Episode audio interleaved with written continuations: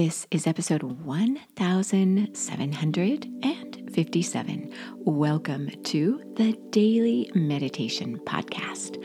I'm Mary Meckley, and thank you for joining us as we continue through our series on how to use meditation to manage addiction. And this could be a serious addiction you may have to a substance or gambling or pornography. Or you could have a more mild addiction, such as maybe you are addicted to coffee or you are addicted to exercising. You put that before time with loved ones you feel a rush and a high after you exercise, and you just can't seem to get enough. Whatever your addiction may be, throughout this series, you have discovered a different meditation technique in each episode on how to help you navigate your way out of an addiction or away from an addiction. And you may not be the one with an addiction, but you may have a loved one or even a friend or neighbor who struggles with addiction. In this series, you have discovered insight to help you help others who are struggling with the debilitating effects of addiction. Now, throughout the series, you discovered just how widespread and expansive addiction is and how many lives it touches. And in yesterday's episode, you were treated to an interview, a pretty in depth interview with an attorney who helps others in a crisis, such as being Baker acted Baker acted means being involuntary committed to a behavioral health type of center, or more accurately, these places are warehouses for people who may have overdosed on drugs or maybe they're on the street. Well, these places are also where people who are feeling depressed or suicidal and really looking for help are also housed and often put on drugs and not really taken care of in the way they should be treated. While at the same time, these places are literally lifesavers for people who are really strung out on drugs and need a place to detox. So, whichever state in the US you happen to live in, or whichever country you may live in the world, you probably have a law that's similar to the Baker Act that is in Florida that the attorney in yesterday's interview talks about.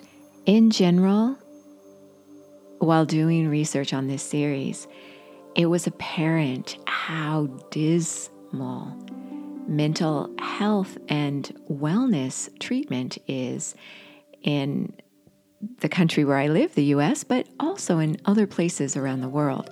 There are some pioneering novel programs out there, but the word still needs to get out to where mental health and wellness that can prevent addictive patterns and behavior is still stigmatized. And so that's one reason I wanted to bring this series to you. I wanted to create a series that you could listen to and maybe share with others who are struggling with mental health and wellness and addiction. And in today's episode, I want to share with you a valuable, vital technique that is good for anyone, regardless of whether or not you are suffering from an addiction or a mental condition.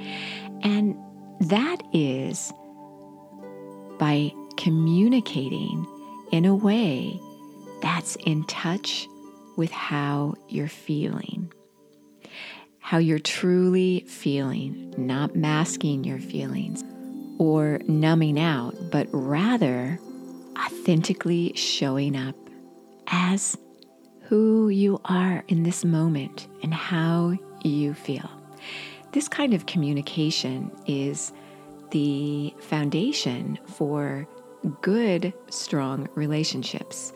And people who are mentally vital and healthy communicate with each other in a way that is respectful and in touch with their true inner nature. So they honor themselves and in turn they also honor others.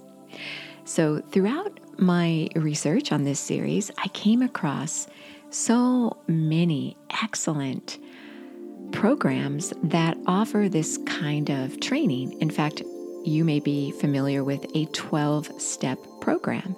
The 12 step program is based on having a foundation of spirituality, regardless of what your religion or your spiritual aspirations are. And meditation helps you to tap into a sense of feeling connected with something bigger than yourself. That's why meditation is one of the best paths to mental health and wellness. It works with your prefrontal cortex of your brain, and this is the part of your brain that's so devastated from addictions, even cycles of negative thinking, any kind of negative patterns.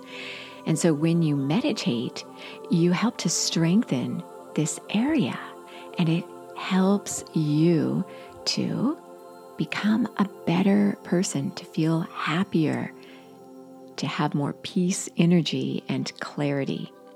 So, for your technique today, as you settle yourself down and get ready to meditate, knowing that the full guided meditations are on the Sip and Om meditation app, which you can try out for two weeks, free access to the full library of over 1,700 guided meditations.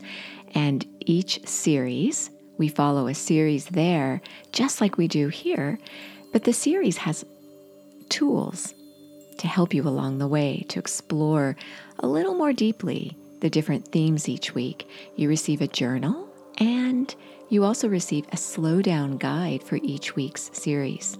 And again, this is the Sip and Om meditation app for you as you get ready to meditate. What I encourage you to do as a little challenge for today, it's to connect with someone. A loved one would be a great place to start. Maybe a spouse, or maybe even do this with your children at the dinner table, or a dear friend.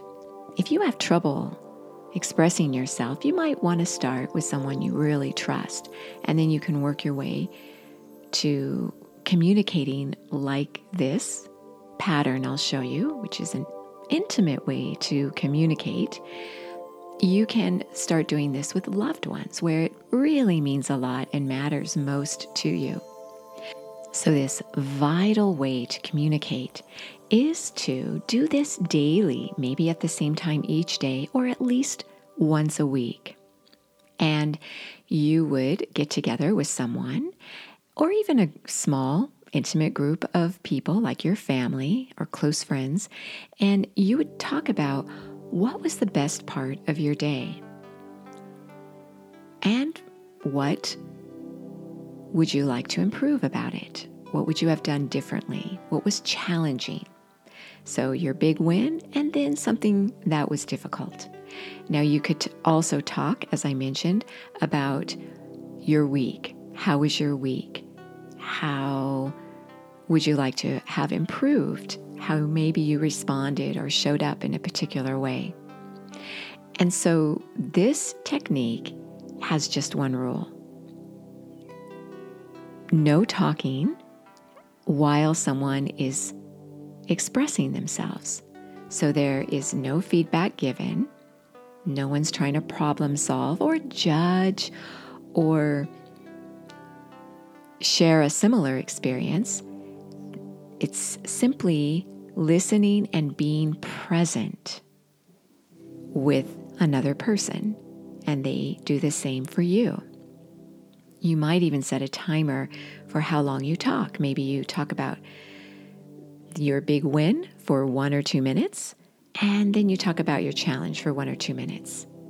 And then you switch with your partner. Your partner will talk about their big win for the day or the week, if you do it weekly, and something that they would like to do to improve, or they wish they would have done, or the most challenging moment. And again, you wouldn't interrupt them, just let them speak and just be with each other. Just allow them to be exactly as they are. And that is a communication pattern that could make the difference in how you live your life and how you communicate with others. So, this will improve your relationships. And when you do that, you help to make the world a better place. But this can help you to get in touch with yourself so that you aren't so willing to reach for a mild addiction or even a more prominent destructive addiction. So, as you meditate right now, you might want to do this with yourself.